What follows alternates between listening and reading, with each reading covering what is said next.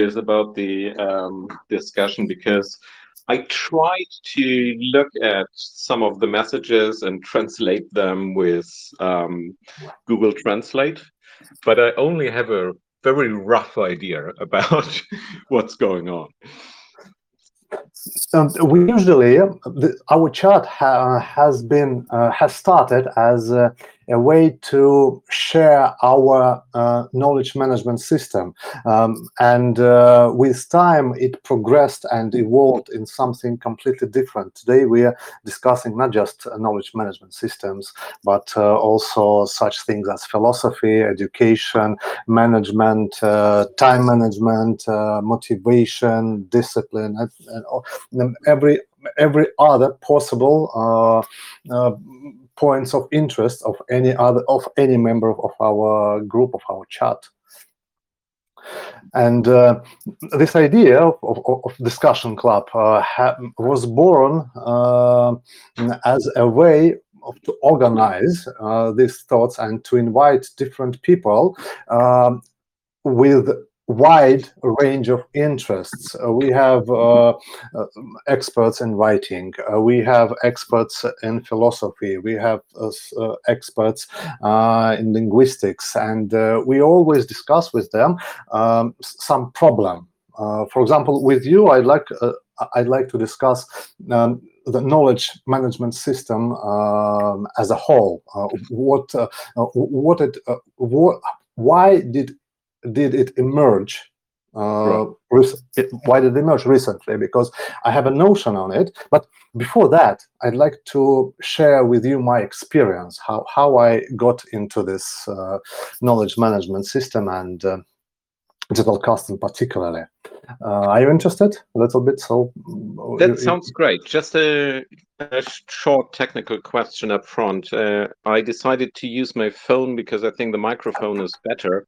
Do you understand me clearly, or shall I swap to the um, PC? Excellent. I understand it clearly, and I hear you excellent. Okay, great. Okay. Uh, when I um, I, I had been working uh, as a top manager for one of the biggest gas and oil companies in Russia, and three years ago, I uh, I made a choice to switch from uh, management to education. That was strategic choice, and uh, that was my uh, my inner calling, uh, as as I now understand it.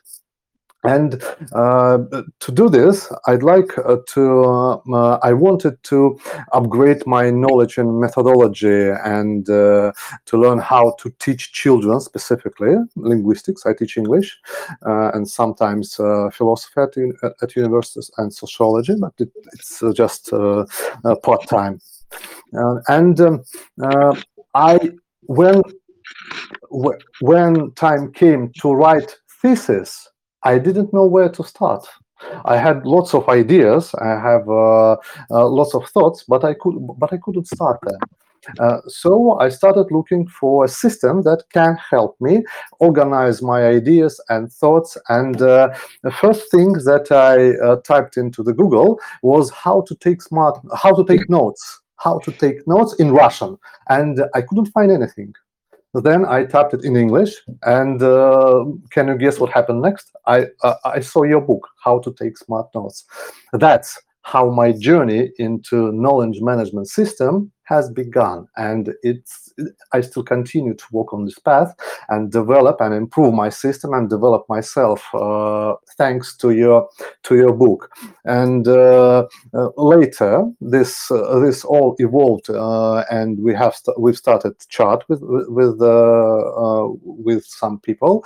And now we have 2000 members who are listening 200 or 300 of them usually usually listen uh, to our to our discussions.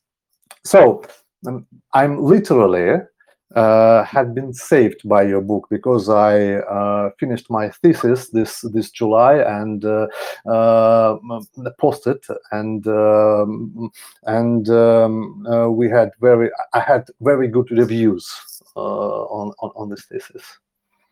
Congratulations. Yeah, yeah. Thank you. Uh, so, so, can can you uh, share how how did you come up with uh, with the idea of your book? of this? Sure. So I think uh, it came from uh, multiple sources. Um, the obvious reason is that I've been interested in the theory of Niklas Luhmann for for a very long time. So he's one of the most important um, uh, authors for me, and naturally I got interested in his way of writing, and the Zettelkasten was always mentioned, um, but never really described, and it was always described as some quirk, um, but nothing that is really connected to his theory. And he himself has only written very little about the Zettelkasten itself. But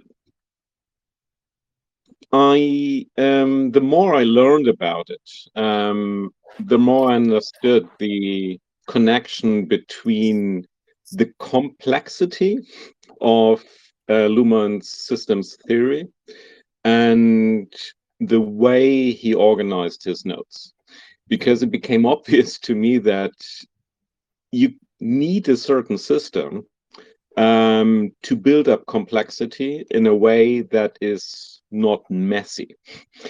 And my frustration with a lot of uh, contemporary sociology was that it seemed to lack complexity, that they always take one aspect of society and organize everything around this one particular aspect. So, risk, for example, uh, or um, you try to characterize a generation by a certain aspect.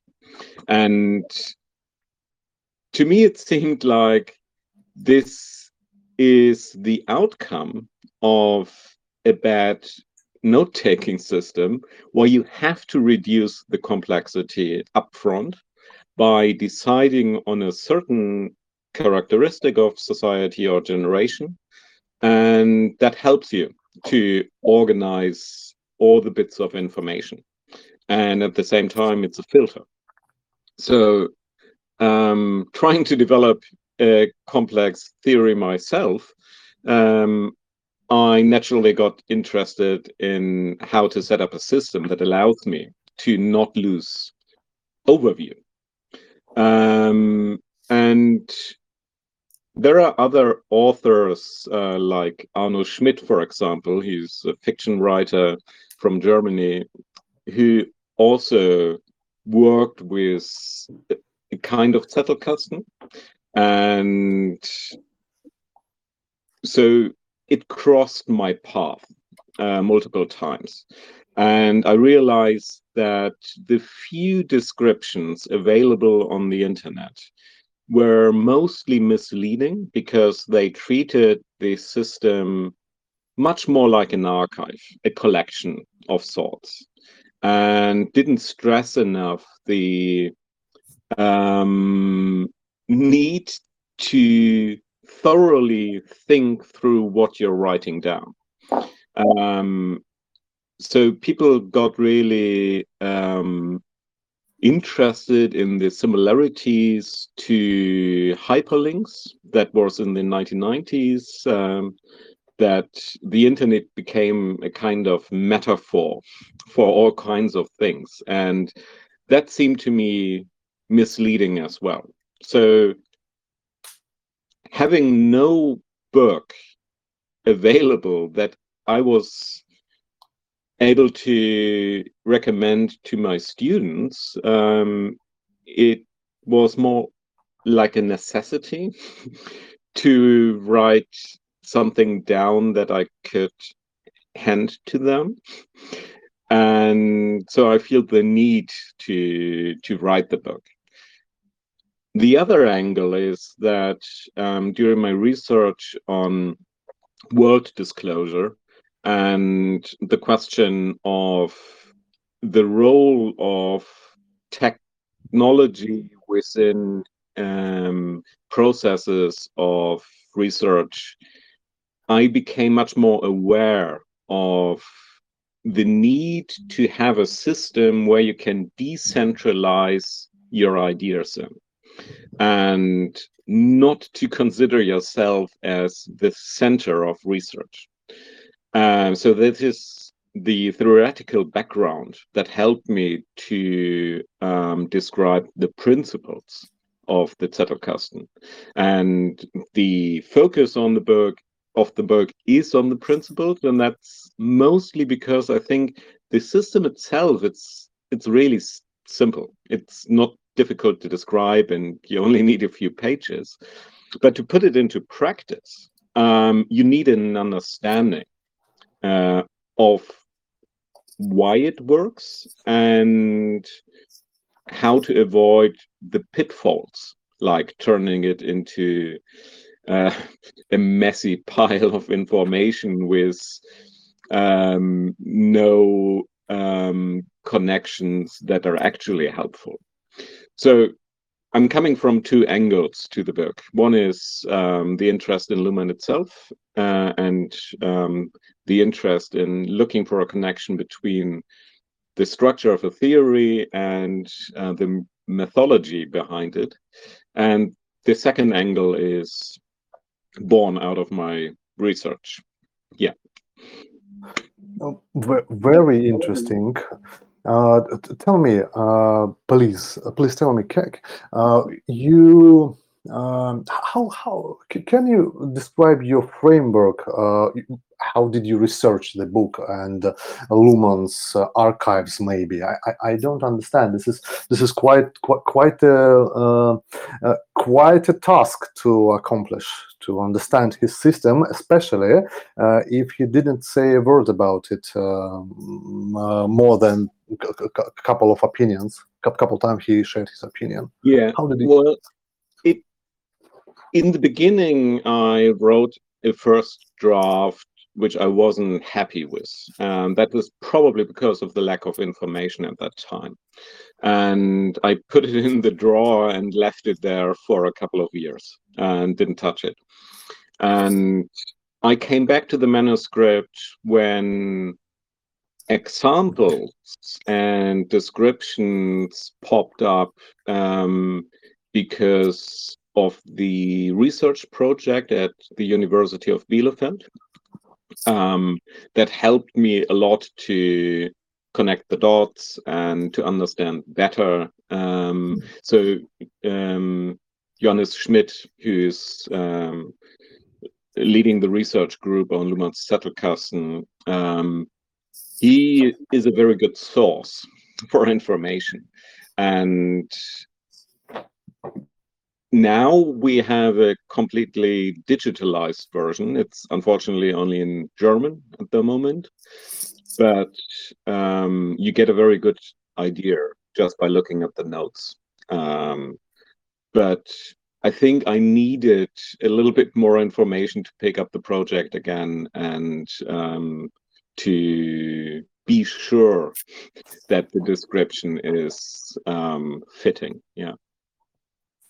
Uh, uh, I uh, when I was looking uh, when I also when uh, I was looking to some system that could help me organize my thoughts uh, before I began begin writing writing a thesis. I stumbled upon different sleep methods. It's Crawford sleep methods. It's uh, Hemingway was writing the same way using mm. sleeps. London, Jack London, and um, Nabokov also was writing using slips, uh, slips of paper and uh, cards. They, they all structured uh, their story using cards. Um, I think I, have started thinking that uh, this is the great tool uh, to write almost anything. Yeah. Um, and not just write uh, anything, but also uh, start, jump start thinking process. Um, uh, how does it help to uh, to start uh, thinking process? Process maybe uh, when you're thinking uh, how to link different nodes and uh, what this the connection means. Yeah, I think the you're absolutely right in stressing the thinking part because um, I might have promised with the subtitle a little bit um, that it's mainly a tool for productivity. Um, that is probably why people pick it up in the first place. But what I'm also mostly interested in is how it helps with thinking or can kickstart a thinking process. And I think there are multiple um, mechanics of the system that um, triggers it. And the most important one is it allows you to decentralize ideas. Um, so instead of taking an idea and use it as a filter for the information you gather, or a research question you pose up front, and then filter everything that fits into that question, or even the um, hypothesis, um, that can quickly become a problem because it's basically setting you up for confirmation bias. And having a system where every idea you put into has to be compared with the most similar ideas um, decentralizes the idea within a network and forces you to compare seemingly similar nodes for sometimes very small differences.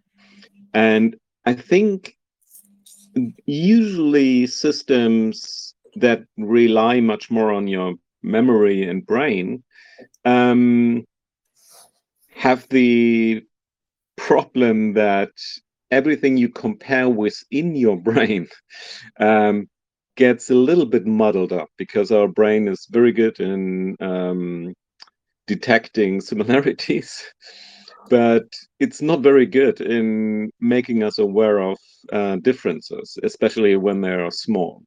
But having in black and white uh, two nodes in front of you, you can use your brain to detect the differences. And that is very easy to do when you have them in front of you. So I think that counterbalances confirmation bias quite a bit and also forces you to be more rigorous with concepts and definitions. So a lot of the work uh, I put into writing is um, explaining to myself the difference between concepts and it strengthens over time the relations between concepts, which will lead, I believe, necessarily to some form of theory, because I understand theory as um, the systematic description of relations between concepts.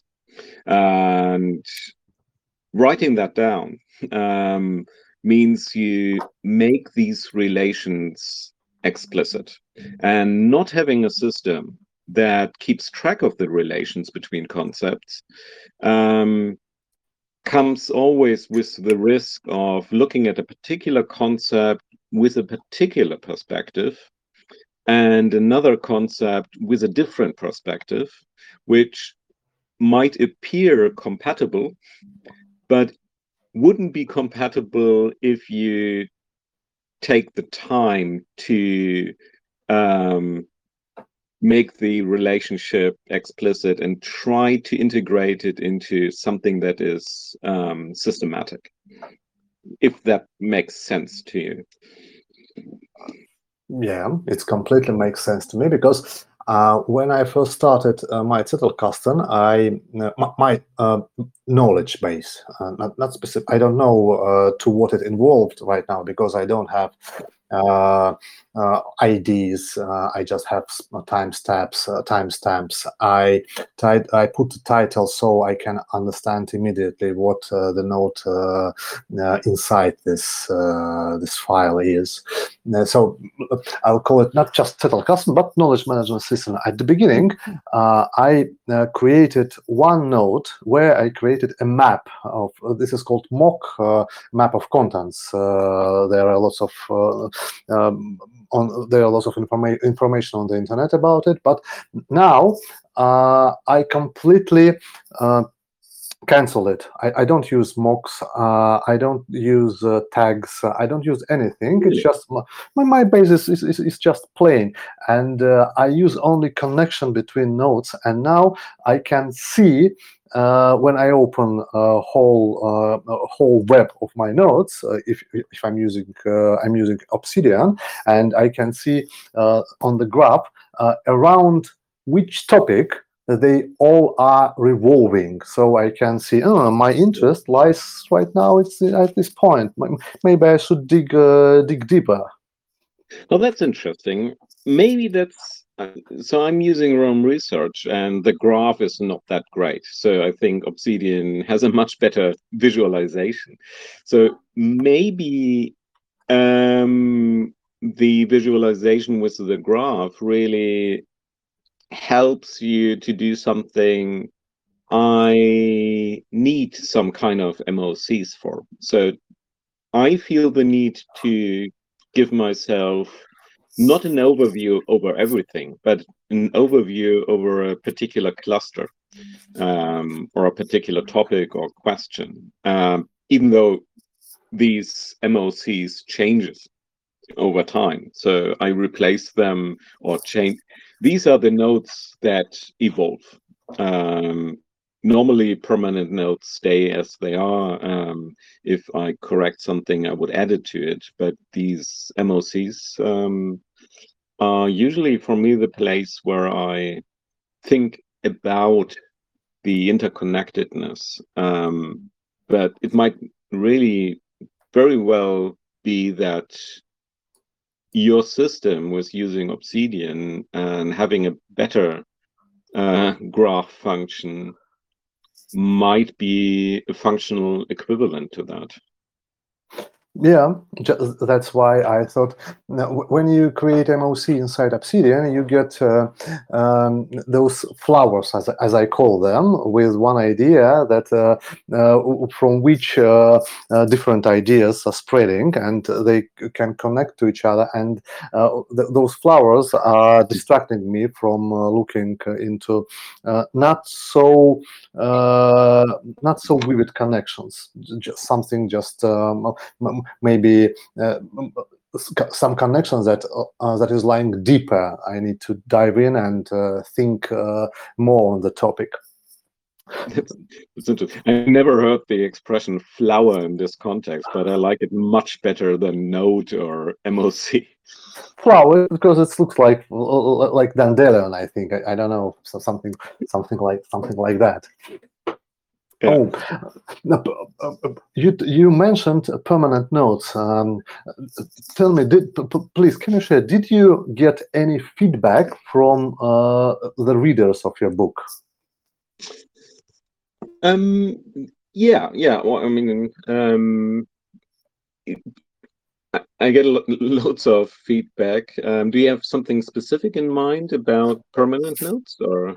Yeah, uh, because I'm I'm thinking uh, we have uh, uh we have a, one of uh, we have um, a professor in our group. Uh, he teaches critical thinking and mass media theories at the University of St. Petersburg, and um, we discussed with him some concept and he is interested if um, uh, you had any feedback uh, that um, that um, that uh, was interpreted or had been interpreted not as you planned it. For example, permanent notes or literature notes. For example, in in uh, uh in, in researching circles, uh, in scientist, scientific circles and academic circles, uh, we and me too. I do it to do specifically. I separate literature notes and permanent notes. Literature Mm. notes, they are thoughts or uh, from the authors, and permanent notes, that's they, they are my thoughts that Mm. uh, have been created had been created uh, uh, from the literature notes. Maybe some readers um, misinterpreted it, uh, or maybe something like that. Some, Yeah.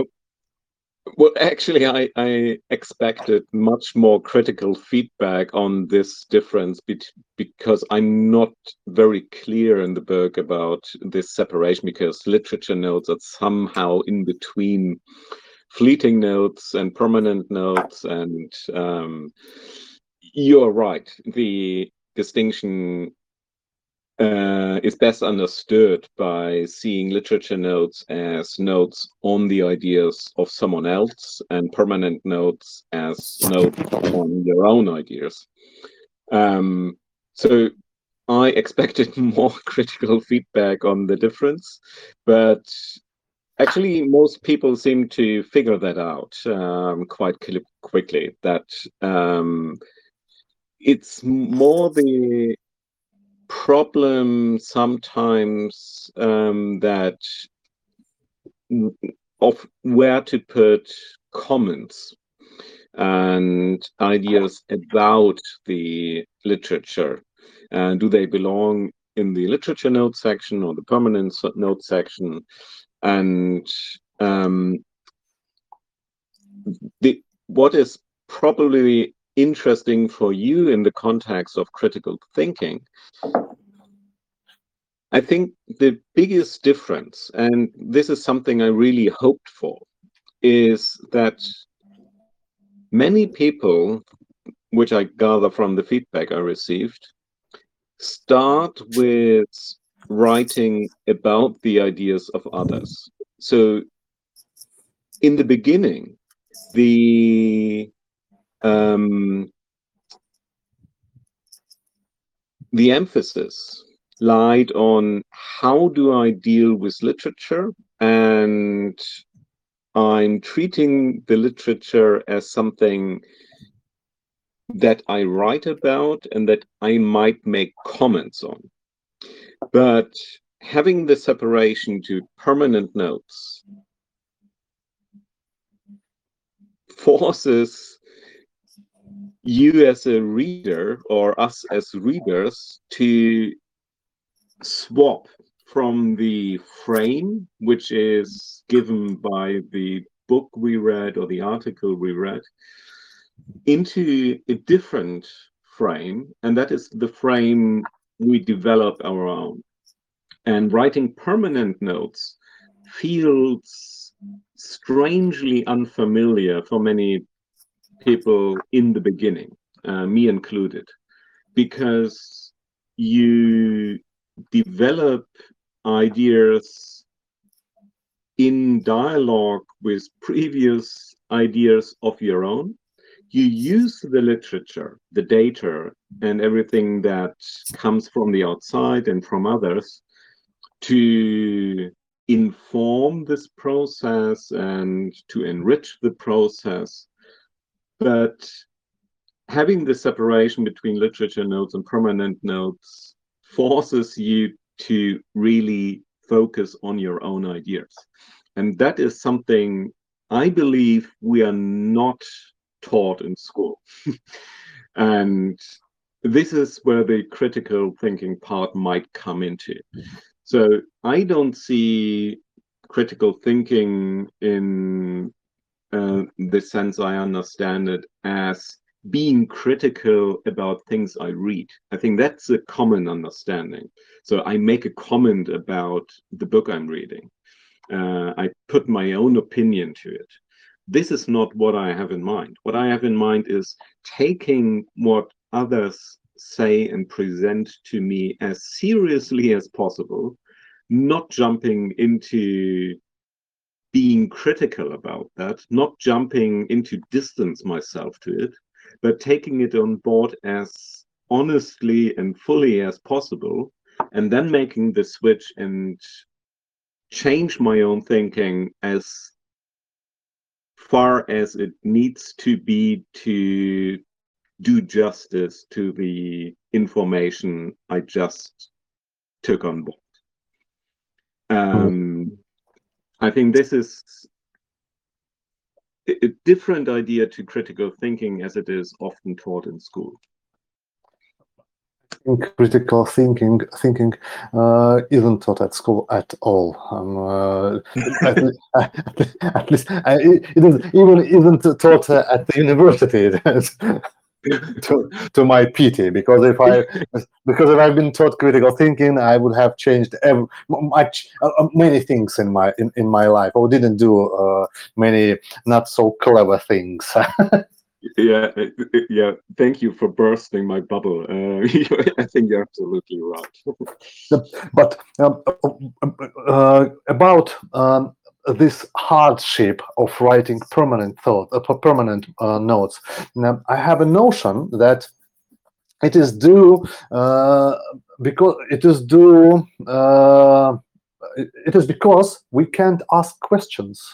Uh, for example, now I have been recently uh, reading Plato's dialogues, and I could not put myself into reading because I didn't know where to start. Uh, then I, uh, uh, a friend of mine advised me uh, a, stru- a structural uh, way to a structural approach to Plato's dialogue. So I have uh, easy level, uh, medium level, hard level, and uh, very hard level of his dialogue. So where I need uh, some kind of advisor who can who can help me to understand it completely. And now and I now read easy and medium uh, level, and uh, I couldn't start reading because I didn't know where to look. It's dialogue. It's dialogue.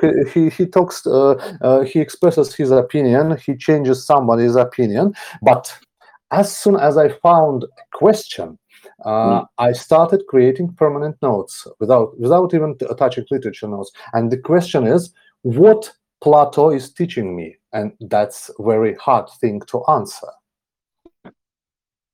Yeah, uh, yeah. You, you, you're stressing a very important point, and that is um, the role of questions, and that questions do evolve, and they might start with a simple question like, "What is Plato teaching me?" And then the question will evolve. Um, I try to remind my students that um, these kind of simple questions are um, legitimate. So, for example, the question, um, which is often posed as a rhetorical one, why is he writing things in such a complicated manner? Um, and if you ask it as a rhetorical question, it's just isn't a question at all. It just means um, he could put it much more easily, uh, simple. And but taking that question seriously means, okay, um, let's assume there is a reason why the text I'm reading is really difficult to understand. Could it be, for example, that um, the topic is difficult, or that uh, the author lacked the vocabulary to put it into simple words, um, either because it's an obscure topic or the vocabulary wasn't developed at that time. So this could be a very good question to approach a text. Um, and it's something I try to encourage the students always to do, um, to take the first initial rhetorical question, which is most often just an expression of frustration, and turn it into a, serious one. I, I always teach my students at school and uh, sometimes uh, bachelors who are attached to me uh, to do their project uh, to ask silly questions. Uh, Yeah.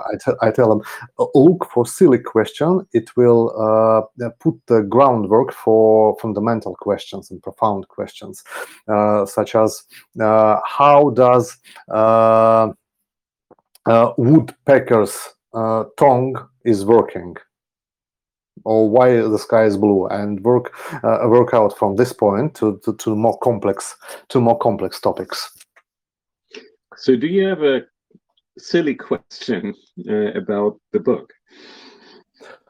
Uh, actually, I, I, had one uh, when, when I started reading, uh, and uh, it, it sounded like this: Why it is so complex? Uh, and when I when I read the book completely and I reread it uh, twice already, uh, I found that uh, complexity brings simplicity. That's that, that's my uh, overview of this. Why it's so complex? Why his um, system is, is so complex? Uh, I mean. Yeah, I, I think you're right that it is there is a connection between complexity and simplicity, uh, just as there is a relationship between uh, easiness and complicatedness. I don't even know if these are actual English words, but you know what I mean. yes, completely. um, I think working with the Zettelkasten itself is a way of dealing with complexity. So you build up complexity, and the moment you feel, oh, this is getting out of hand, I I I lose um, my orientation. You can reduce the complexity by inventing a new concept, inventing a new MOC or giving yourself an overview over the structure. And the reduction of complexity via this kind of means like um, an overview over a topic then allows you to build up complexity again in parts of this structure. So on a subtopic, for example. Um, but as the idea of how to structure a topic, a question, etc., is also only an idea on a note. It can always be replaced by a different structure later. While anything that hardwires a structure into the system, um, the typical example would be the folder structure with subfolders, etc., will become very quickly complicated. And if something is complicated, you have to put a lot of effort into untangling it. You cannot reduce the complicatedness like you can reduce complexity. And that is, of course, an idea taken from Luhmann's theory of social systems. And that was, uh, that's probably a very common idea nowadays, but it was really enlightening for me. And it is an idea that I keep coming back to over and over again. And that is complexity builds up by itself. But like an evolutionary process, you always have moments of complexity reduction. And understanding modern society means understanding the relationship between mechanisms of reducing complexity, which in turn allows to allows complexity to build up in pockets of it until they become complex as well and need uh, me new mechanisms, inventions um, of complexity reduction. And I think technology uh, works in a way of keeping complexity reductions in place without our need to understand them. And um, that is often something that is I think, overlooked. And complexity is either seen as a sign for um, some ingenuity or a sign for a lack of clarity. Um, but I think that is then most often confused with um, something that is just complicated. Mm, yeah, actually, when I read uh, your book second time, I understood one thing that I don't understand how can I find the idea behind all behind all the words that are written in any other book or in any other article. And i started looking uh, into this. And in time i came up i came up with um, I, I, read after second second run of your book i read three more books that helped me to understand how can i uh, decompose the idea to the simple one uh, mm. around which one every every other word every other idea uh, has been built the first book is uh, the classic already mortimer adler how to read a book mm. Uh, it gives you overview. Uh, second book is uh, Five Elements of Effective Thinking. I don't remember the authors. Uh, they are yeah. two, two mathematicians. Yeah, two mathematicians. And uh, the third one is uh, Tony Buzan's Mind Map my, my mind mapping technology. And now all these four books, including yours, helped me to decompose almost any book I read or any article I read. Yeah, of course, sometimes uh, the articles is harder than uh, uh, uh the harder than I, I thought. Uh, for example, uh, right now I'm uh, researching uh, the problem-based learning. Uh, it's something different from what Kilpatrick and Dewey uh, were proposing, and it's based on the problems and an obstacle course which students should overcome. And with each level, the problems the problem evolves and I'm looking into and researching this uh, uh, uh, this at the moment, and the articles, though they are very simple, uh, there are no there are no hard words on difficult uh, collocations or difficult uh, difficult ideas. Um, to decompose them, I have to spend time. Yeah, it it sounds almost like there is a a need for a book that uh, combines the core ideas of these uh, four mentioned books. Are you planning on writing one? I'm I'm sharing my ideas uh, in in chat uh, with with our with my with our community, and I have a blog where I uh, post some uh, when when I uh, when I publish some posts, and maybe uh, I'm I was thinking to to organize my ideas around the core idea, how to uh, work with information so uh, you can add value to it. So it won't stay information for long, and it can it can be turned turned into knowledge, and knowledge could be turned into something that uh, you can apply uh, in any field and with um, um, with different um, I don't know uh, conditions with different in different situations like like that. Hmm. You will publish it in Russia, I assume. Um, actually, I was thinking to publish some uh, articles uh, in Scopus maybe maybe something like that. Uh, i start with problem solving and uh, problem uh, reading books uh, reading book reading a book is a problem solving i think. It's it's the yeah. same uh, you you the hardest book i read this year is called uh, times of the magicians. I don't i don't remember the author but he's german. He written this book he, he, has written this book in 2018 and this book describes lives of four philosophers Benjamin Cassirer. Yeah. Uh, I, I, I, believe you know this. And when I read it, uh, my notes all I had every no I finished it reading in January and I sorted my notes for two months.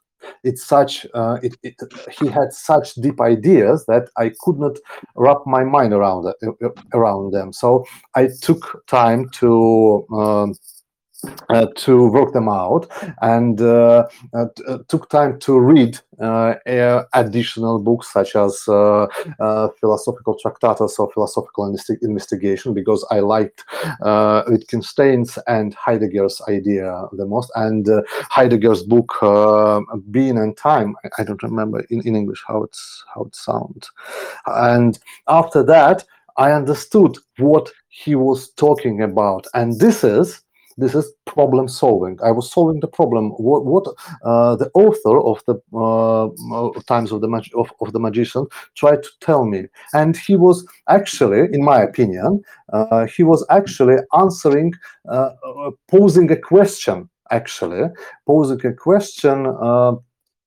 uh, what philosophy can teach us, and how we can, how we can how we can uh, I, wait a second i'm looking for a word in my mind um, how we can connect philosophy and real life. And this is I, I, couldn't find an answer in his book and in wittgenstein's books and uh, in heidegger's book and i'm still thinking about it. This is what i mean by problem solving. I see one obstacle i overcome it. I see second obstacle i overcome it. I see third obstacle i overcome it. And um, first first step in my research is to write an article uh, how how I think problem solving could help us in in in in, this uh, in, in, this work. Yeah, I, I, I had a similar experience reading that book. Um, Zeit der in German. It's a pretty uh, direct uh, translation, and um, I think it works because he lets the readers reader know what problem the authors are working on uh, and is showing the similarities uh, between quite different philosophers um, and yeah it's it's it's a frame i find very helpful um, just to read something with the question okay what kind of what kind of question is um, the author trying to give an answer to? Um, and i have to admit um, looking at the book in my shelf uh, it's still mostly unprocessed. so I, I haven't really taken many notes um, except for a few on Heidegger, which I just needed for a project. Uh, so it's a good reminder to go back to that. Actually, I had two questions. I found two questions in this book that helped me now to process every other book. Uh, first one uh, is what can I know, and the second one, and how should I live? I actually I, I don't know who of the four philosophers posed this, posed those questions, but uh, I trans I I uh, transformed transform them into uh, what did I learn right now, and how should I apply this?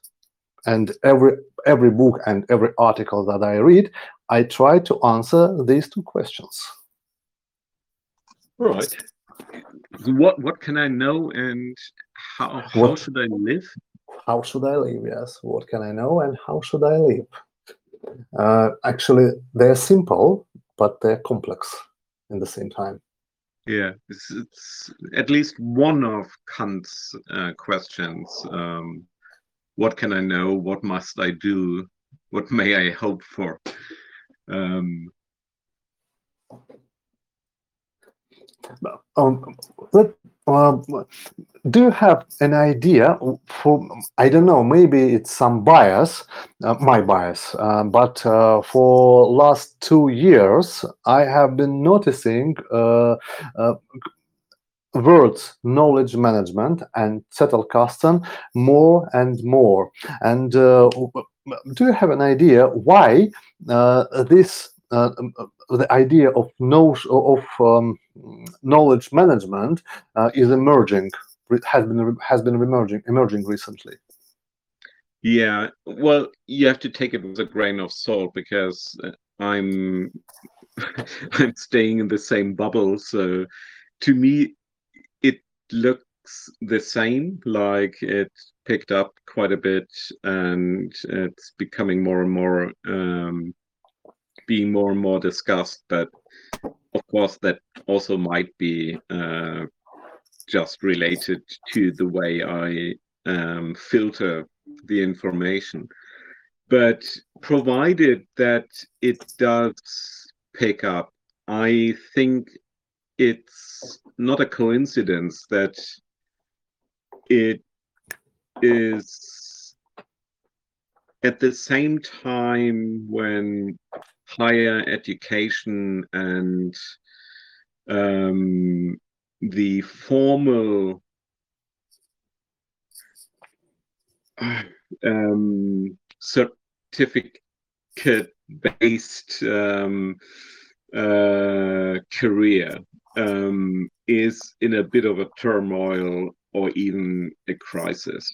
So much more emphasis is put on lifelong learning, trainings, and the certificates you get from school and university are now distinguished less and less by the formal standards and more more by the names of the universities and soft standards. And you have uh, institutions popping up like lambda schools who don't care about um, these formal requirements at all and instead teach skills that are so visible to employers um, that they become very attractive students uh, with a very different incentive system um, because the school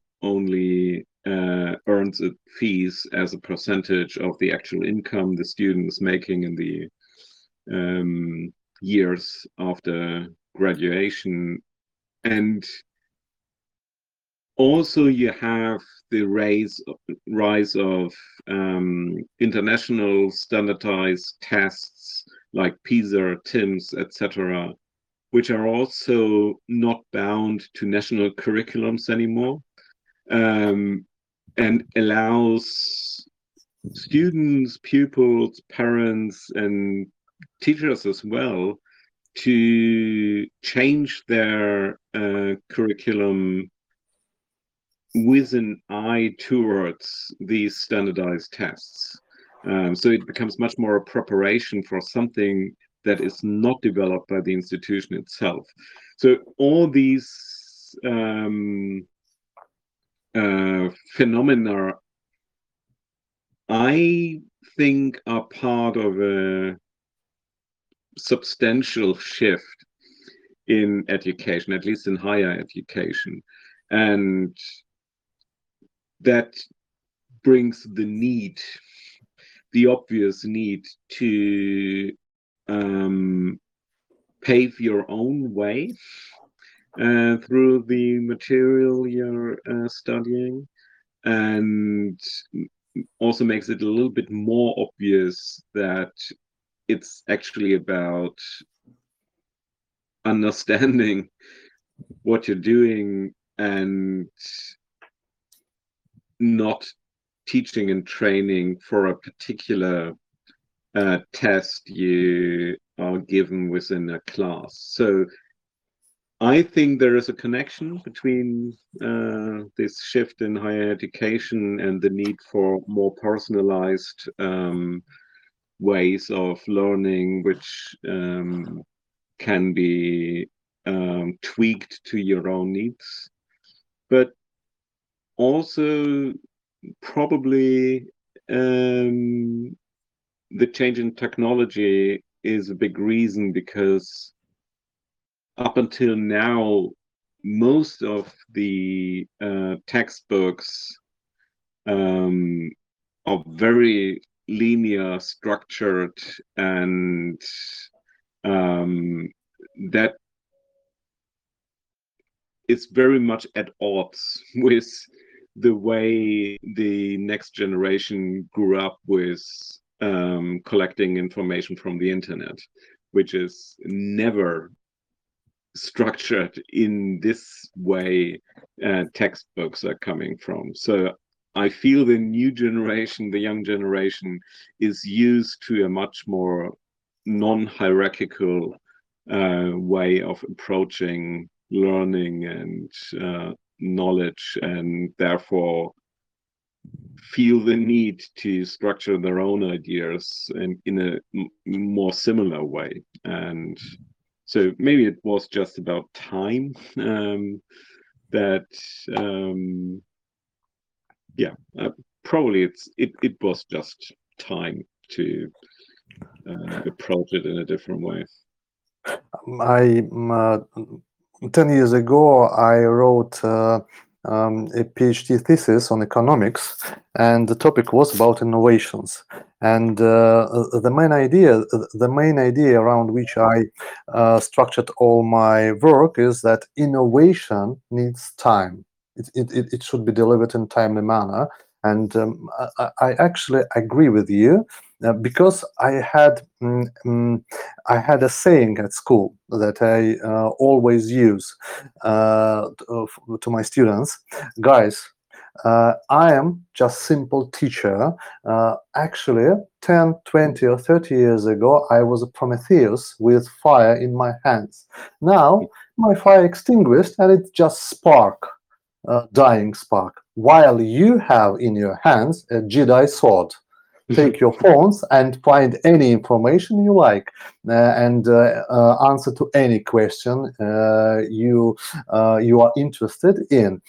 so I'm actually maybe the only teacher at school who who uh, um, gives student chance to use phones uh, in, on, on, my lessons on, in my classes hmm.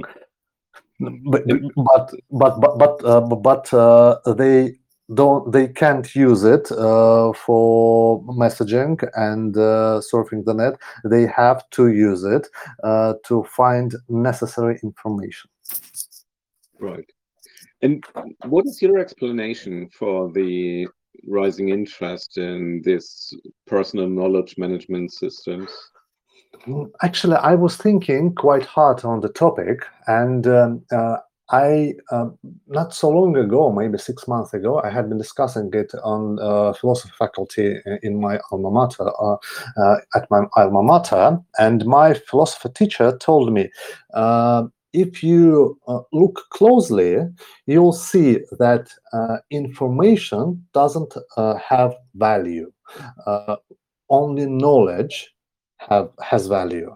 And uh, information doesn't equal uh, uh, uh doesn't equal value. Uh, uh, doesn't equal no, not not equals knowledge. Information just information. And to in order to do to create knowledge you have to work hard and you have to have skills to transform information into knowledge and then you, the knowledge that you can apply to something in real life and uh, uh, uh, she gave me some book. I don't I don't remember the name of this book, uh, but it was uh, or, or, maybe it was an article. It was about information uh, explosion. Uh, Epstein had had an idea that uh, since 2012 we have been generating uh, 18 exabytes of information, and each year the amount of information increases on 30 on 30 percent for 30 on 30 percent, and uh, this brings uh, this poses the real question.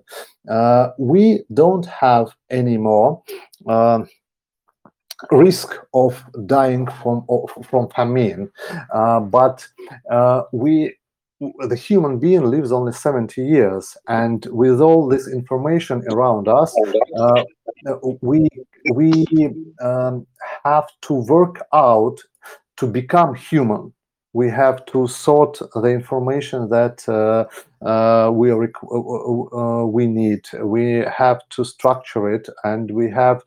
Um, I, I, don't remember how did he write it. Is it possible to human being to become human in 70 years with all this information around him? I think this is what forces uh, people or my surrounding to look into uh, knowledge management systems. They want to become human. We, we all we all to be we all want to become uh, something uh, to become something something meaningful to become a person uh, to uh, to have um, to, to, to, have personality uh, to have our own ideas uh, the ideas of somebody else. Yeah. Yeah i can relate to that. Um, it's, it's something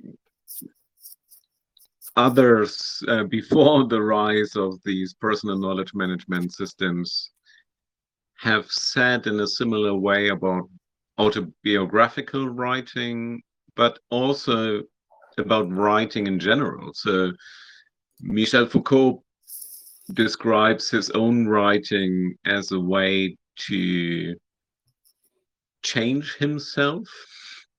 Um, others have written about the need to write to um, i'm not sure if i encountered the expression of becoming human but to figure out what it means to be human um, this is something um, uh, professor I very much um, admire uh, in philosophy of education, Jan Masschelein from University of Leuven, uh, sometimes um, stress that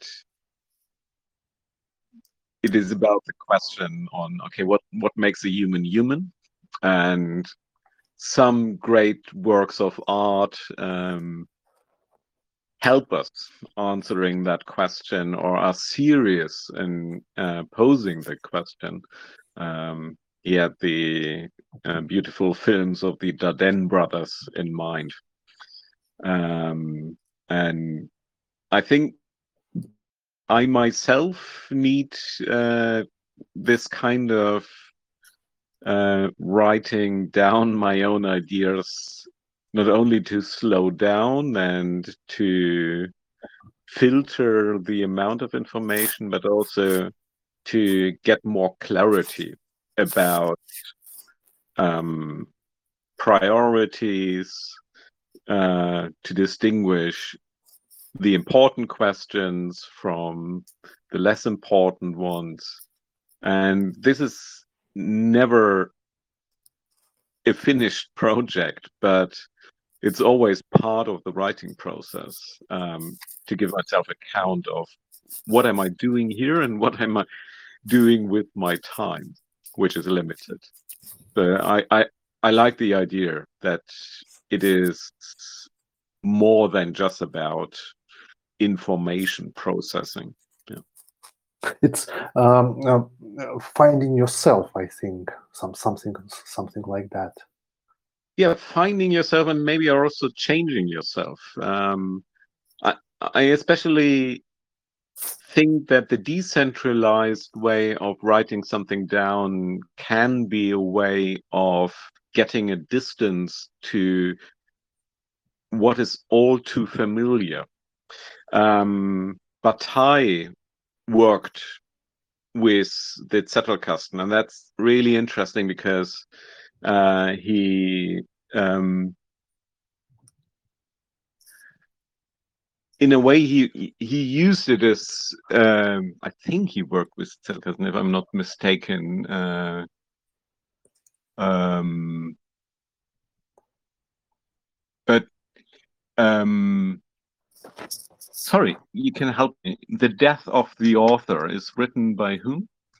death of the oh yeah i know uh, let me uh, let me think um uh, death of um i um oh yeah that's oh, uh, Roland Ro- Ro- Ro- yes roland barthes yeah, roland barthes yeah yeah in roland barthes um after he wrote the death of the author and mocked autobiographical writing uh, as a a kind of fiction where the author is always in the center of the story and um, etc.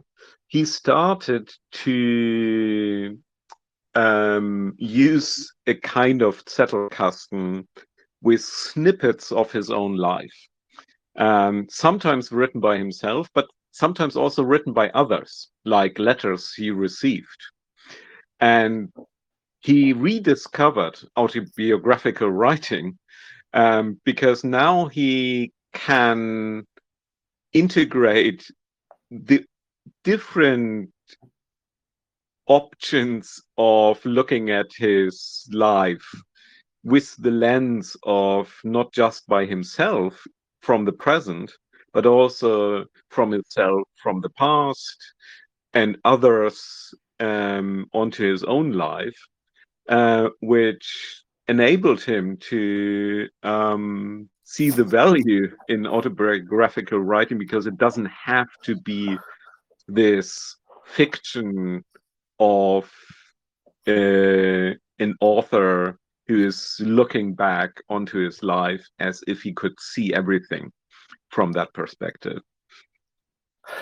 Actually, I, am I'm, I'm remembering we discussed uh, uh, Roland Barthes with my philosopher teacher, and uh, she was um, adamant about this that uh, he um, interrogated um, culture through books, uh, through other mediums such as uh, uh, leaflets, uh, discussions, and conversation. And uh, he tried to expose how uh, um, bourgeois society mm, valued materialistic materialistic things. And i think that's why he uh, tried to uh, through autobiography decompose everything uh, that is valued to uh, to to main idea.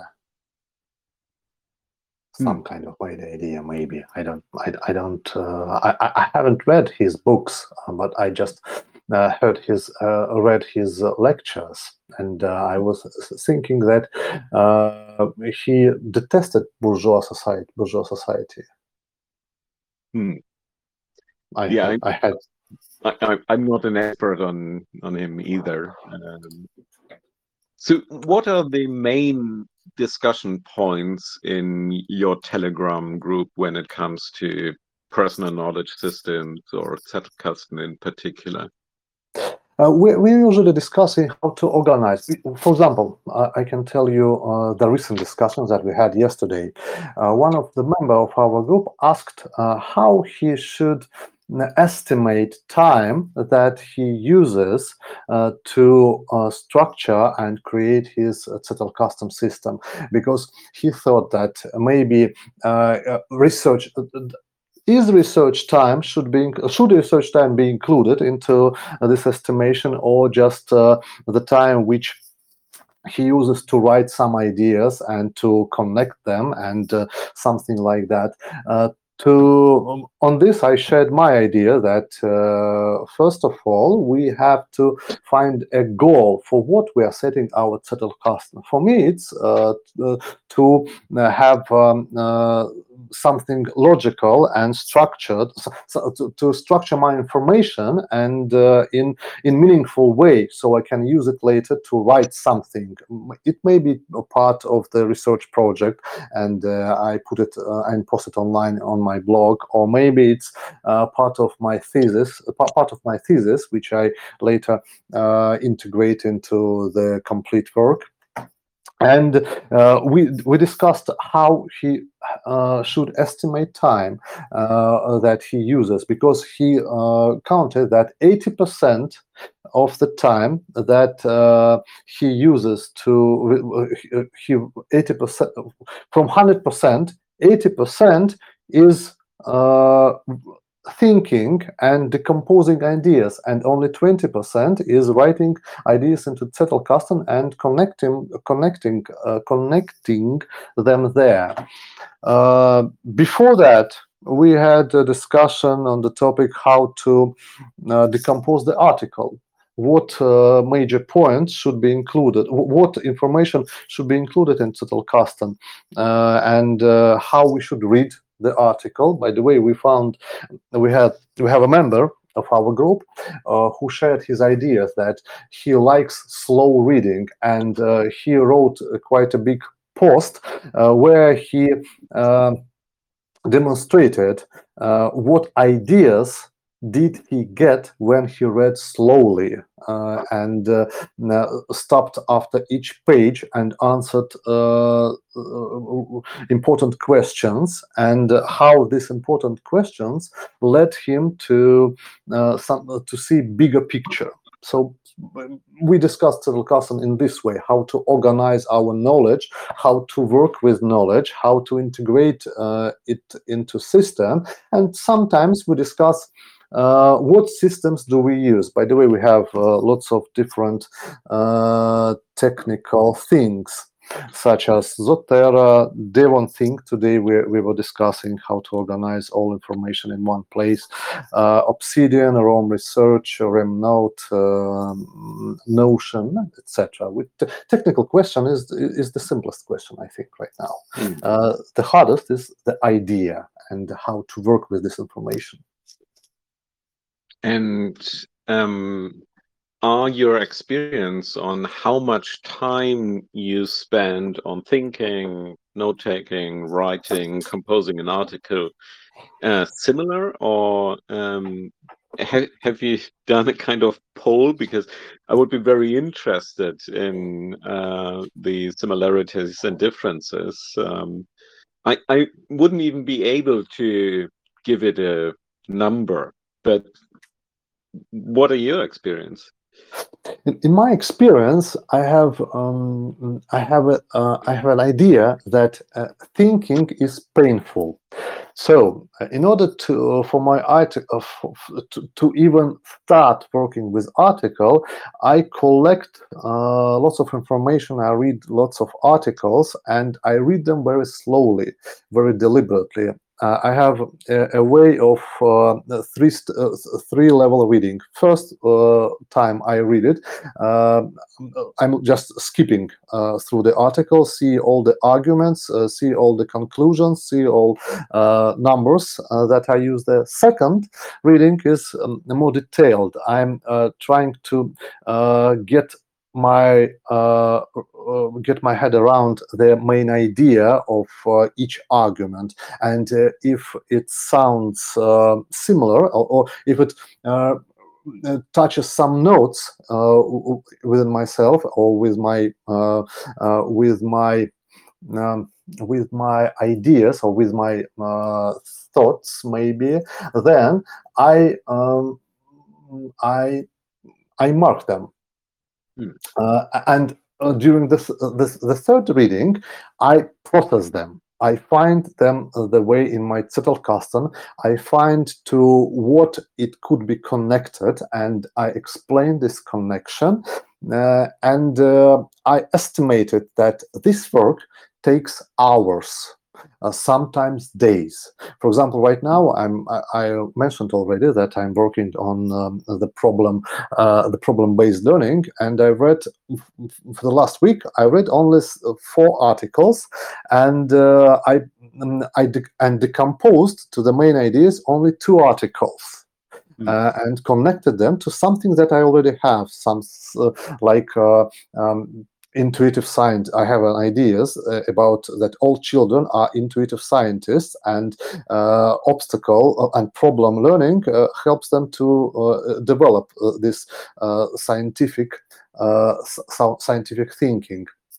So i connected this idea to this one and um, it takes if if I, I type uh, with all my 10 fingers, uh, typing five pages takes me uh, takes uh, typing five five pages. It usually takes uh, one hour and one hour and a half without proofreading and uh, corrections. But working on the information that I use takes me ten to twelve hours. It's usually much more. Hmm. So I'm thinking more than I'm writing. For example, I'm, I, I can think whole day. I can think for maybe four or six hours. Mm, I, I thought I read something. I uh, went with my uh, family, with my son out, or with my or played with my daughter. Uh, I discussed some topics uh, at home, or called my friends, or chatted, or or, or, or entered some discussion in, in, uh, in on Telegram.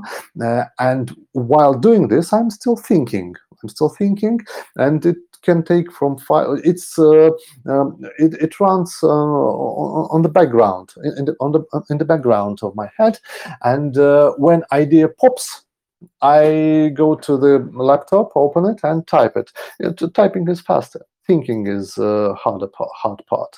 It takes 80 20 80% thinking 20% typing it's, it's the same for me i think what about you Um, I think it's it comes in in different phases. So um, I sometimes very much focus on reading, uh, especially when I'm reading a book on a topic I'm not that familiar with, or which is quite dense. Um, then I sometimes spend days just focusing on the book and very little uh, thinking in terms of following my own ideas happens.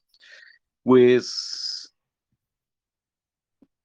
the kind of books and articles I deliberately um, read for a specific question in mind, it's very different. There, it kind of changes that I spend the majority of the time um, noting down ideas, um, thinking about a certain question, and then once in a while going back to the literature, um, hoping that it helps me get through um, a block. Um, and when I'm working on a manuscript, I spend most of the time focusing on the argument, what the reader might need uh, to know. And once in a while, it sparks uh, ideas I write down, but just as fleeting notes without um, going into details or postponing the thinking of it. And then there are sometimes the phases which I like the most, uh, where I'm immersed in a problem that I cannot get out of my head and don't want to get out of my head, and which follows me around, where I spend very little time reading, um, or only short bursts of reading, uh, because they tend then to trigger ideas, and where I spend a lot of time um, doing things that do not occupy my attention very much. So, like having a walk. And I remember these times, especially during my uh, doctoral thesis uh, in the final stages, where I felt, okay, I'm, it's, it's almost in my grasp the solution to the problem and um, this was in terms of thinking certainly the most exciting time in my career because i felt the solution is really in my thinking. The solution won't be found in a text somewhere. The solution is in reach but it depends on my ability to connect the dots. And i found that extremely satisfying um, and at the same time it's very rare and i feel at the moment i spend way too little time on thinking like this um, but I trust that it will um, it will have its time again, and um, so uh, to me it really comes in phases. There's a phase of um, reading, immersing myself in literature, then the phase of writing things down to clarify, filter the information, and then coming up with new, more interesting questions, and then thinking and writing it down. Um, so it's difficult to put a number onto it because I don't have a daily routine which um, is similar every time. Um, so it's more in between weeks or month that there are bigger differences. Often, obviously, um, depending on the time of the uh, university term, um, which is sometimes a little bit too distracting. I, it's I, I have the same um, I have the same experience that uh, when I'm thinking on something on, on, on some on some topic or on uh, on some problem, uh, I usually uh, don't notice time. Do not notice time. For example, I'm trying to usually I'm trying to um, uh, I'm trying to when I when I invite somebody to our discussion club, uh, I usually spend lots of time thinking about problem that uh, I'd like to discuss with the guest. Uh, so the discussion uh, would be meaningful and um, interesting for both parties. Uh, for example, with you, I was the first idea came to my mind is uh, ask you about Zettelkasten system, but it's so simple and so naive and uh, so, so, from uh, so, so so surface. It's on the surface, but idea about uh, talking knowledge society. It's much much much more interesting. And actually, I have mm, uh, we already we are discussing, and I hope it's interesting for to to you too. I have some insights on this on this idea, and you you mentioned writing a book or something like that. I had an idea, but uh, it wasn't even formulated. But uh, while discussing it with you, I know uh, what to include in uh, in my um, I don't know I can't call it a book I'm I'm not a writer I I can't even consider myself uh, a writer because my uh, scientific advisor uh, says to me when Rustam will you write in scientific language? Your mm-hmm. language is vulgar and uh, suited only for blog posts. You're a scientist write in write correctly so uh, uh, writing thesis was a nightmare to put all the all the words uh, into correct form, so it will sound scientifically correctly. Uh, but actually, this is my problem. This is my big one of the, my biggest problems. Uh, that's why I'm, I'm missing. Uh, I, ha I, have a gap here now. My, my scientific advisor, she's 72, 72 years old. She's professor in pedagogy and uh, in, and linguistics, and she says, "Rustam, take a gap year and uh, work out three or four uh, interesting articles uh, with which you can come back to me and I see if your scientific speech has improved. After that, I will take you into my PhD program. Uh, I will advise you to uh, every person possible, but uh, not with this vulgar language, please. uh, so it's actually a good thing. I, I took this gap here, uh, and um, right now I'm writing. That's why the, uh, I hope uh, Zettelkasten will help me uh, write this, um, write articles. Um, and um, my idea here is that when I'm thinking on a problem that I'd like to discuss or I, would like to find a solution to, I don't notice the flow of time uh, last time, uh, I spent four hours thinking and I didn't even notice it. I was thinking, I don't know about what, um, maybe some project. Uh, uh, I, I read uh, Kilpatrick and Dewey, these two authors, uh, their project uh, project based learning, and uh, read Lev Vygotsky, his um, his theory of actions and I found some similarities, but something didn't ring, uh, didn't uh, uh, didn't feel right, and I was thinking, what was it? And that's uh, four hours helped me to see that project-based uh, learning is uh, quite different from problem-based learning, and I saw these differences. But it took me four hours, and then uh, seven or eight more hours to find articles and information that I needed, and then four hours to read them properly and decompose them. And I even haven't done it in full yet. So, yes, thinking I usually don't uh, don't uh, uh, don't um, mm, don't follow don't register how how much time do I spend but um, don't do not observe it. But uh, in my experience it's a lot. Mm. much it's uh, it's more than i uh, spend time in writing and what is the idea that you just had during our um, interview that you will include in your um, manuscript?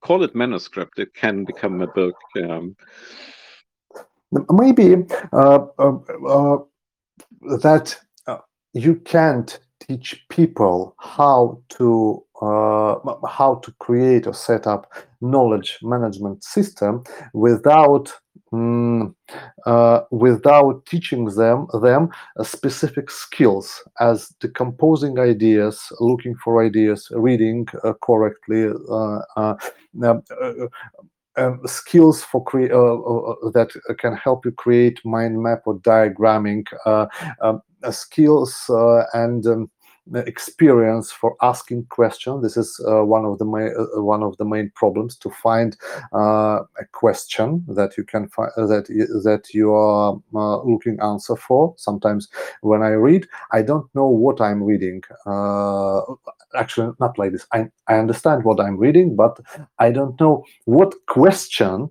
does the author pose and puts in front of me and i'm sometimes looking for this question and after that i'm uh, going I, am going back to find an answer.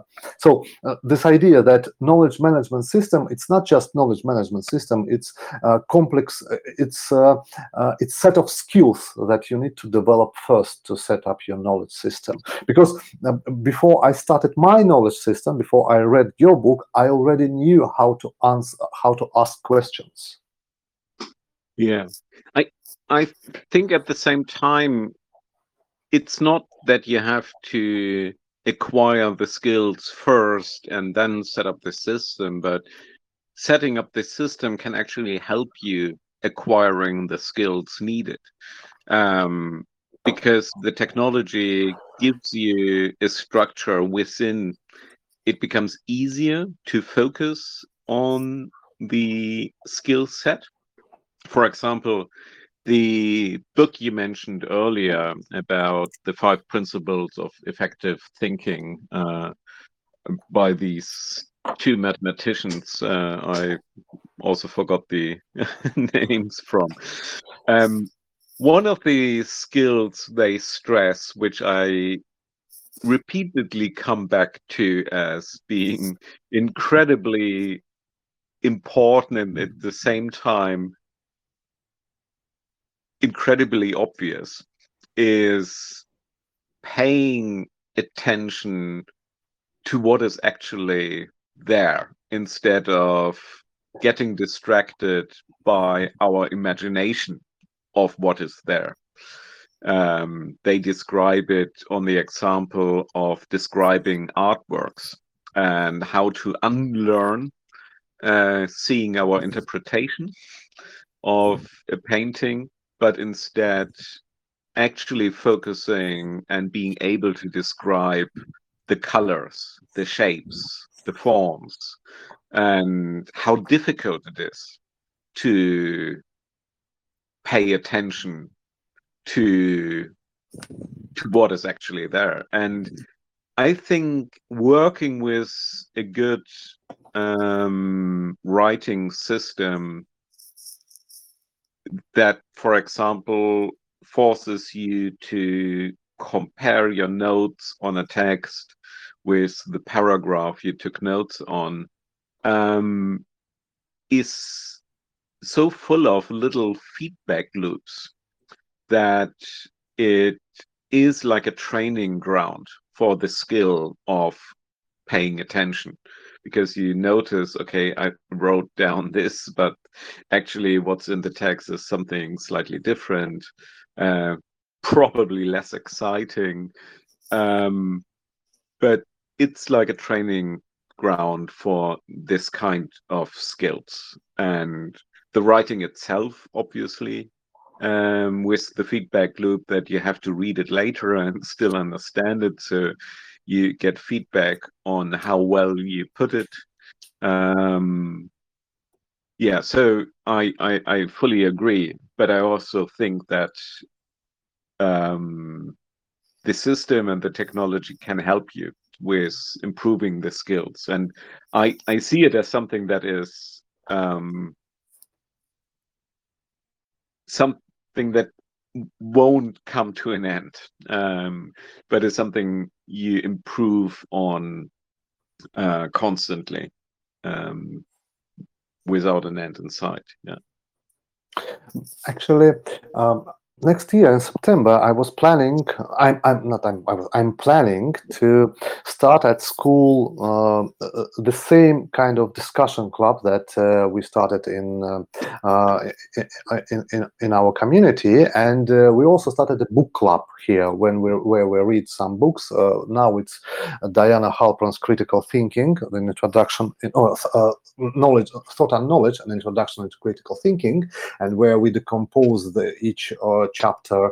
Uh, we spend usually one hour every Thursday in the evening, uh, and we uh, we decompose and we formulate main ideas from this from from chapters and uh, i was i i'm thinking to start uh, the same project at school in september and uh, first one discussion club will teach children the reflective competences so they could find they so they would be able to ask questions and find interesting questions. And the second one, book club, will help them uh, to uh, read books properly. Uh, uh, I already discussed it with uh, my scientific advisor at the university, and we agreed that this could teach them metacognition skills.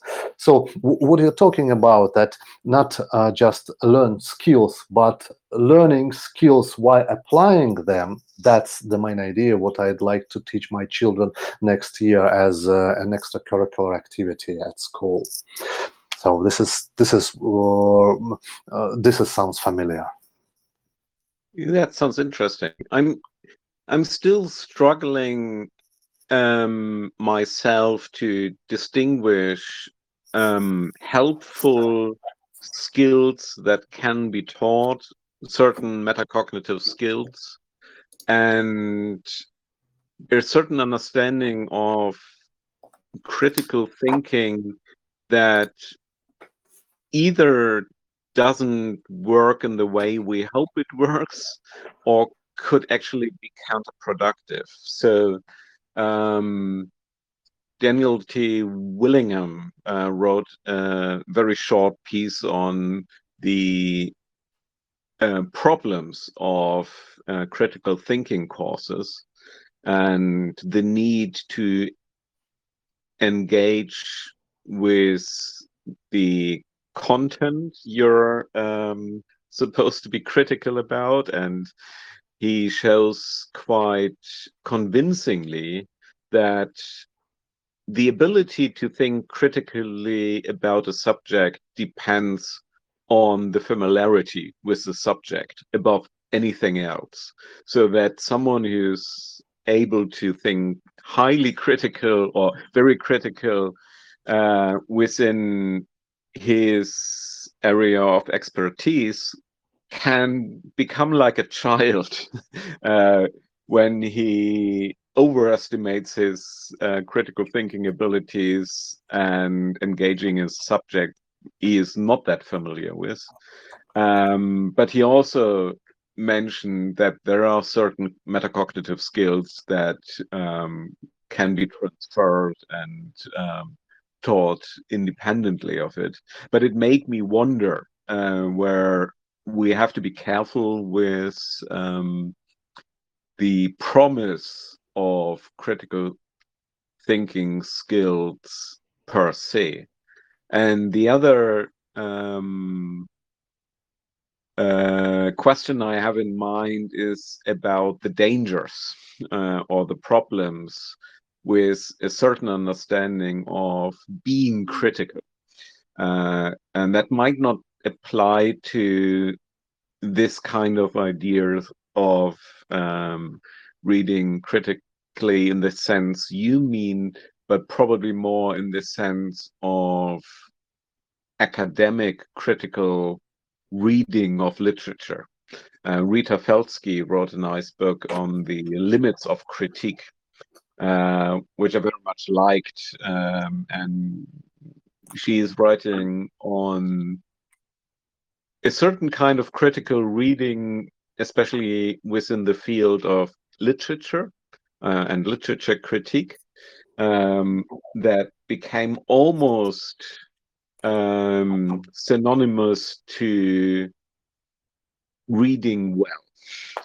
Um, but with the tendency of only seeing what we apply as uh, our critical uh, filter, uh, and which became an obstacle to engage in the subject itself um, and not paying enough attention to uh, what is actually written about. And uh, it so she describes a certain attitude of being critical as an obstacle to the shared experience that literature can um, uh, conduct or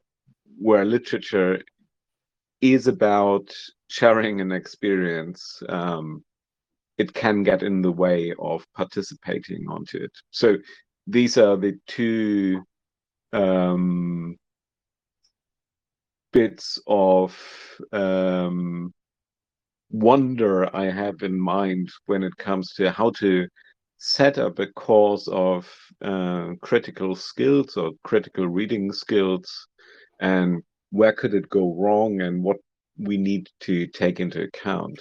Have you thought about the dangers of uh, critical thinking in this term? Of course, uh, I've been thinking not just about uh, how to um, how to how will children process information and how uh, they uh, in in what light they accept word critical. So will they accept critical as critical as asking questions or will they accept it as critical as opposing? This is this is the main of the ideas. This is right. uh, uh this this is very important question. That's why uh, i was thinking uh, to structure this this class around uh, the idea of searching for the question that uh, that author tries to ask us or asks himself and looking for the arguments that he uh, uh, he mentions uh, during his work and to the conclusion. So uh, the idea about it not just uh, teach you how to th- how to think critically. In my opinion it is almost impossible. You have to cultivate a skill by yourself. But uh, simple skills as uh, to find not the answer but the question. Uh, this this is harder thing and uh, it's uh, harder in one way and uh, it's mm, safer in the other. It's it doesn't mean what, what you think. Just find the question. What question does he puts in front or did, did he put in front of us? Yeah I, I think that's that's really um, the crucial bit, and that's a really good approach because looking for the question makes you also aware of the framing of the article or the bit you're reading. And often the question isn't explicitly stated, but you become aware of the framing. And um, sometimes the question changes. Um, and it also helps me to look critical uh, at my own writing. Um, so I always ask myself, am I still trying to answer the same question? Or do I need to um, uh, open a new chapter because the question has changed or it's a sub question? Um, so I think that's a really good approach. I had a very, a very um, illustrious case. Uh, uh, in this uh, this this May, I uh, read uh, to the children of fifth fifth year of, of, of fifth class, fifth grade, uh, the story of Domino. Uh, um, it's um, um, a British writer wrote uh, writes short stories about animals and their experience, and I read them. Not just read them from the book. I read them with intonation. I, I dramatize. I use drama while reading. we try this in English and in Russian. In English and in Russian, so they can understand the beauty of English and uh, the beauty of Russian and compare them, so they can uh, uh, enrich themselves culturally. Uh, so while I was reading, there was a situation, this story, when a small boy killed the fox. So the fox won't kill uh, the chickens and hens. And uh, one of the children uh, asked why the boy killed the small fox. And the other girl uh, said, because uh, this fox will eat uh, would have would have eaten the chickens and hens, and the boy won't have won't have anything to eat. and the third boy the third, the third child asked, uh, and uh, why uh, was the boy right? had he been right? Uh, uh, uh, did he have a moral right to kill a small fox? That's when a real discussion has started had started in the classroom.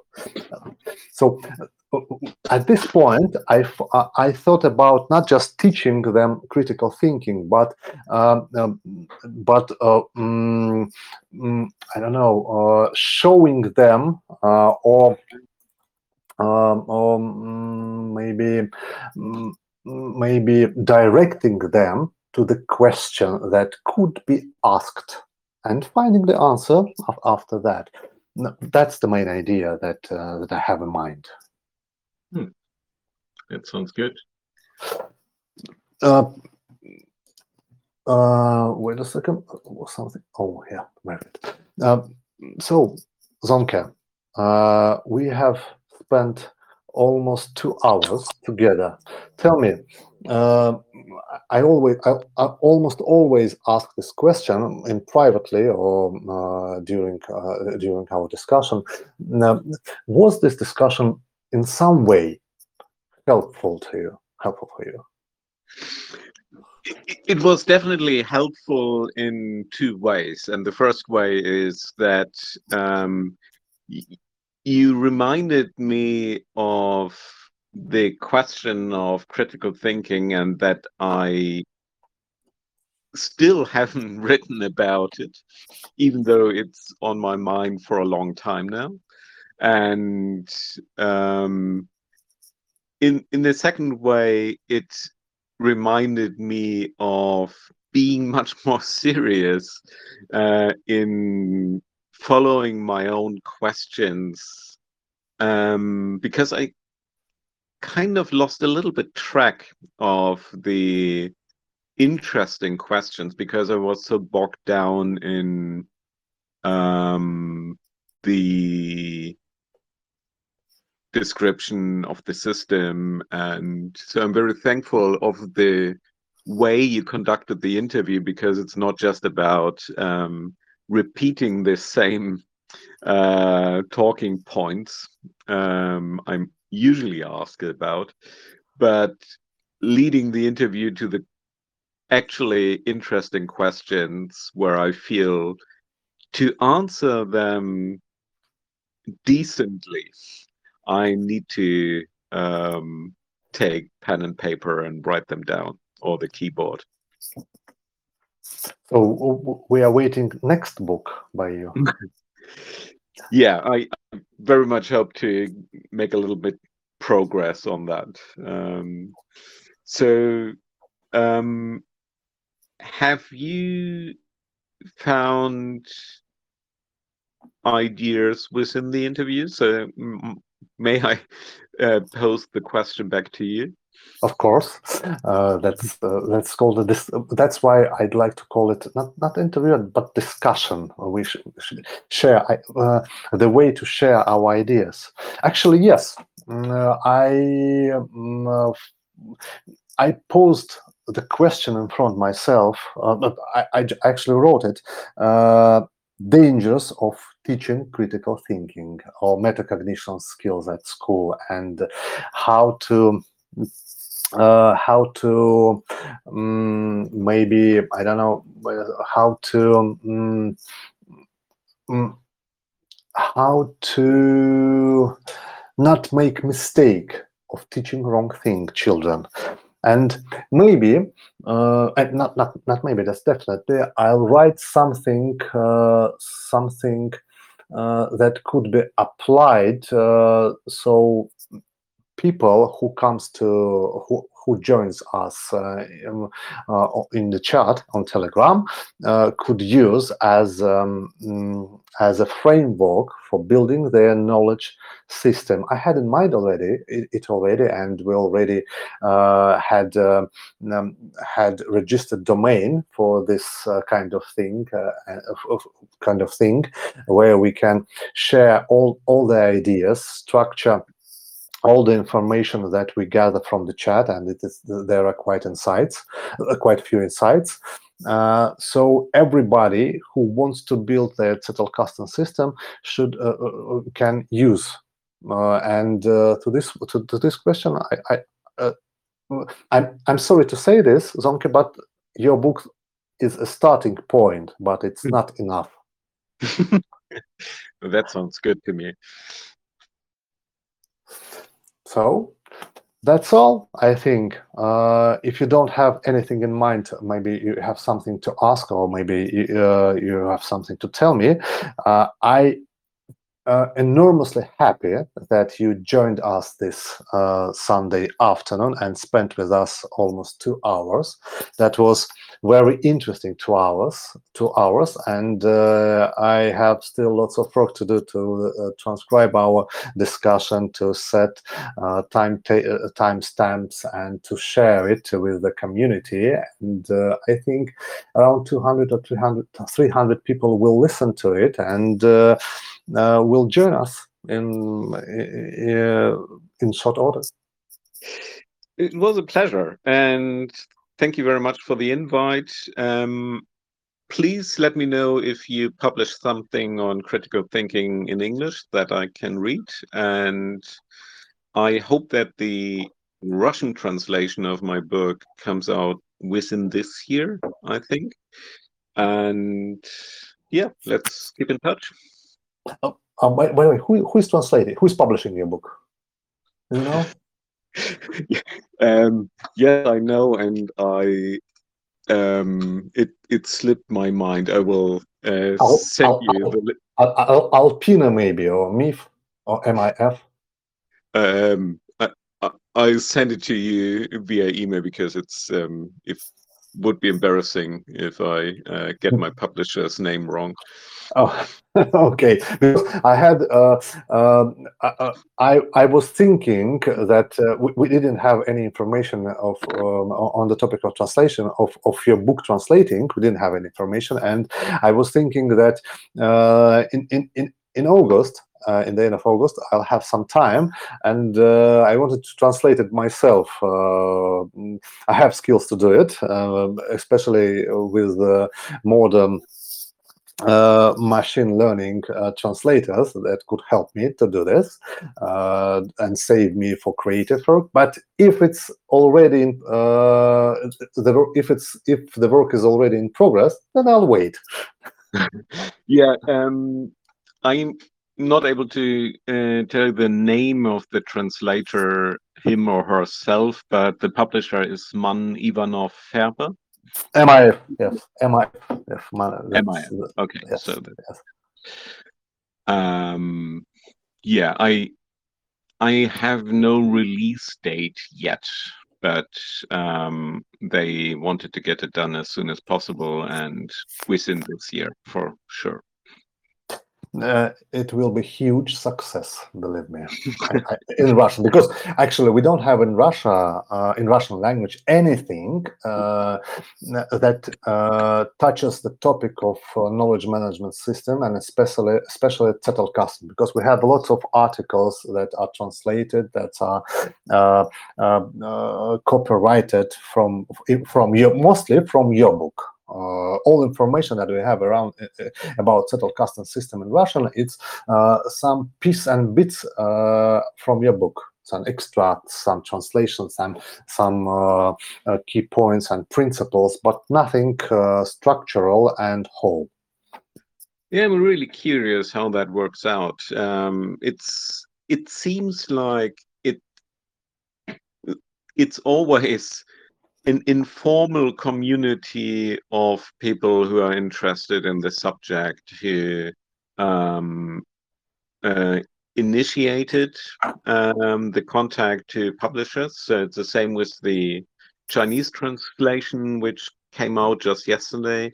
That um, the initiative came from from a community, uh, an informal community, and the publisher then got hold of it, and um, so it's really nice to be able to participate in the discussions through the translation. So it opens up uh, a window uh, into a different world for me, uh, and I, I li- very much like that about about the book because it's yeah, it brings me into contact with um, interesting new ideas and interesting people. Um, that's really nice. Yeah. Okay. Thank you very much again, Sönke. See you around, and I'll hope I'll, I'll I'll keep in touch with you, and uh, I can share my ideas on problem-based learning and uh, the thing that I'm that I'm planning uh, to teach at school next year. Thank you. Have a good Sunday, Rustam. Yeah, thank you. The same to you, Sönke. Thank you. See you. Bye bye. Bye bye.